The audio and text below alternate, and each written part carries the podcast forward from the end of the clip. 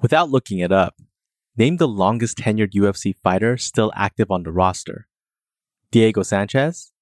Not a bad guess. He's an alumnus of the original Ultimate Fighter show and is still somehow getting fights from the promotion. Frankie Edgar? Solid choice. He debuted in 2007 and has fought in three different weight classes. However, he's not the one. If you guess Robbie Lawler, pat yourself on the back. Lawler has been fighting since 2001 and made his UFC debut back in 2002. There's some MMA fans right now who were born around the time he first stepped in the cage, and others who still remember Lawler as the next big prospect to come out from the Miletich camp in Iowa. Looking at the first half of his record, he doesn't stand out as a future champion. For every two consecutive wins, he had a loss that stopped his momentum. When Strikeforce was purchased by the UFC, Lawler was thought of as a solid veteran addition to their deep welterweight roster.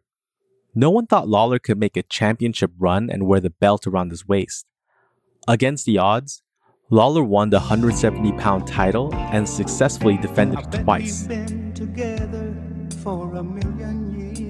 hear the full episode or to watch it as a video breakdown, subscribe at patreon.com slash southpawpod. On the night we kissed, and I can't remember what I ever did before.